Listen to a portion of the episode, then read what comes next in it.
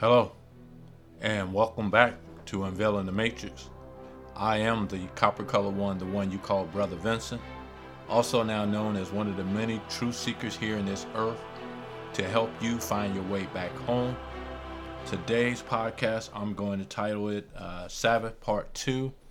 In the first part, I kind of went over what day uh, that we should be uh, celebrating, uh, what day, which is the the seventh day of the week, and uh, the things that go into uh, the actual Sabbath, Sabbath day, it being the seventh day. But what I didn't really go into is a lot of things that we can't do on that day, because a lot of us, okay, you know what day it should be, but what are some of the perimeters, or what what are some of the things that you should be doing on that day versus not doing. So I'm gonna jump into this. I'm gonna try to keep this one very, very short, and I'm gonna read again from Jubilees. Like I said, it's gonna give you an idea of what you should be doing on that day, or kind of how I look at it, some of the things that you shouldn't be doing on that day. And verse six, and behold, the commandment regarding the Shabbat, I have written them down for you in all the judgments of its Torah. Six days shall you labor, but on the seventh is the Shabbat Yahuwah Elohim. In it ye shall do no manner of work, ye and your sons, and your manservants, and your maidservants, and all your cattle, and the sojourner also who is with you. Verse eight, and the man that does any work on it shall die. Whosoever desecrates that day, whosoever lies with his woman, or whosoever says he will do something on it, that he will set out on a journey thereon in regards to any buying or selling, and whosoever draws water, which has been, which he had not prepared for himself on the sixth day, and whosoever takes up any burden to carry it out of his tent or out of his house shall die. So basically he's saying here, and uh, forgive me here, verse eight, that the man should not, any man, woman, doesn't matter, should not do any work at all. You cannot desecrate this day. Matter of fact, you cannot, according here to Jubilees, lie with your woman. So that that is out. We're talking from Friday evening to Saturday evening, okay? Uh, during that day, uh, no, that that's a no-no. So uh, anybody who decides that they need to do something on that day, you know, and I'm thinking kind of like prior knowledge that, hey, uh, I'm going to do this on it. it, it that's, again, that's a, no journeying, no going from here to there. I mean, back then, again, they had donkeys and uh, mules and, you know, all that stuff there, and camels. Today we have the car, trains, and all that. So it basically saying no, no journeying. And anything that you had prepared on the sixth day, you can utilize on the seventh day. But There, there is no work or any type of burdens, meaning in this case burden, uh, that needs to be done on that day. Uh, you can't do it. Okay, verse nine. You shall do no work whatsoever on the Shabbat, save what ye have prepared for yourself on the sixth day. Okay, we talked about that. So as to eat and drink and rest and guard the Shabbat from all work on that day, and bless your uh, Yahuwah Elohim, who has given you a day of feast and a holy day and a day of the holy kingdom, for all Yashar'el is this day among their day days forever. So again, he's just saying this day here, a Sabbath day, is actually a feast day. He wants you to do nothing, no work, but you can enjoy it. He wants you to eat, wants you to drink. He wants you to be merry. Think about him, uh, communing with him, he communing with you. Uh, that's your day. From Friday evening to Saturday evening, that's what you're going to be doing. So again, I can't see where that should be a problem if you're actually having a feast. That's the way I see it. And uh, again, like I said before, uh, I had issues with it because I had no idea technically what you should be doing or how you should be doing. And like I said before, just getting into the flow of knowing that, hey, from Friday evening to Saturday evening, that you just can't do anything. So I, like I said, things are getting easier and easier for me. And that's a beautiful thing, because uh, I'm just learning more and more.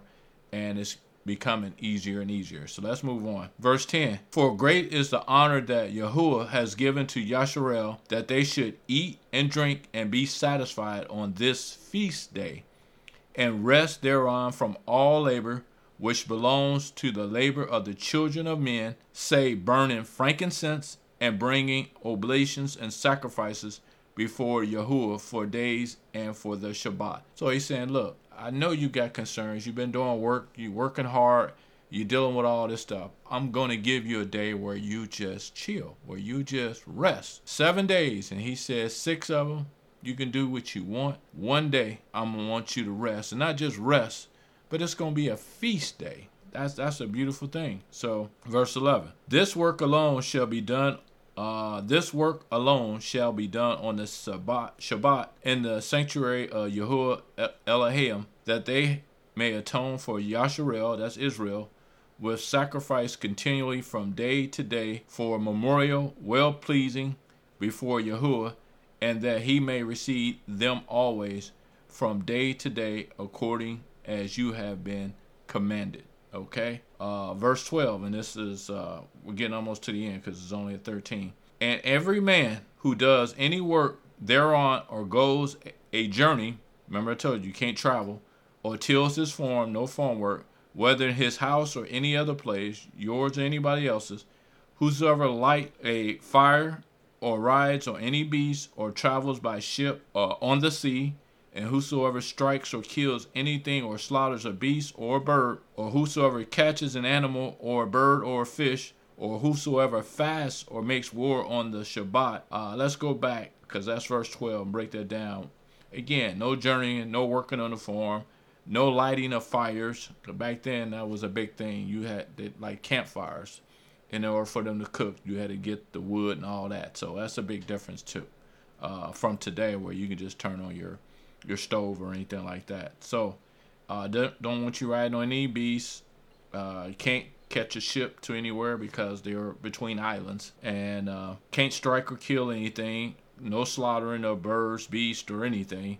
Uh, can't catch any animals like fishing, so you can't even go fishing. Uh, and this one here is surprising. He said, or whosoever fasts or makes war on Shabbat. So you can't fast on the Shabbat, and you can't fight or go to war uh, Shabbat. So I thought that was interesting with the fast, but now that makes sense to me that uh, since there's supposed to be a feast day, you be going against the grain of his wishes. But the one thing that caught my eyes was, again, I know, uh, like even with Moses, when he was on there and he fasted forty days, and you had Enoch, you had a lot of these prophets who who, who actually fast uh forty days or any days over seven days, you know what I mean? So uh, how did that, or how were they able to do this without them going against? But the, I, I guess the more I think about it is, as long as they were in the presence of the, of the Most High, or or in his presence, or of fasting according to him,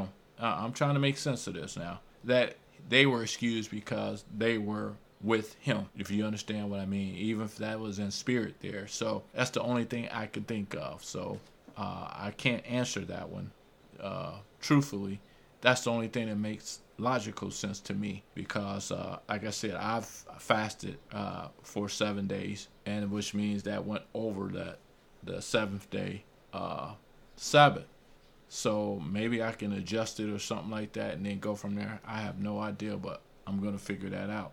So that's what I have there in reference to uh, the Jubilees. But one thing I do want to cover, and I'm going to make this quick, is uh, uh, as I was reading the book here, all these Jubilees, all these timelines, it's beautiful how they did this. And I read it, and now when I read it now, everything makes even more sense to me in reference to the Jubilees, the dates, the times, and stuff like that. So with that being said, I just want to tell you, as we read here in uh, Jubilees, how old uh, each one of them were.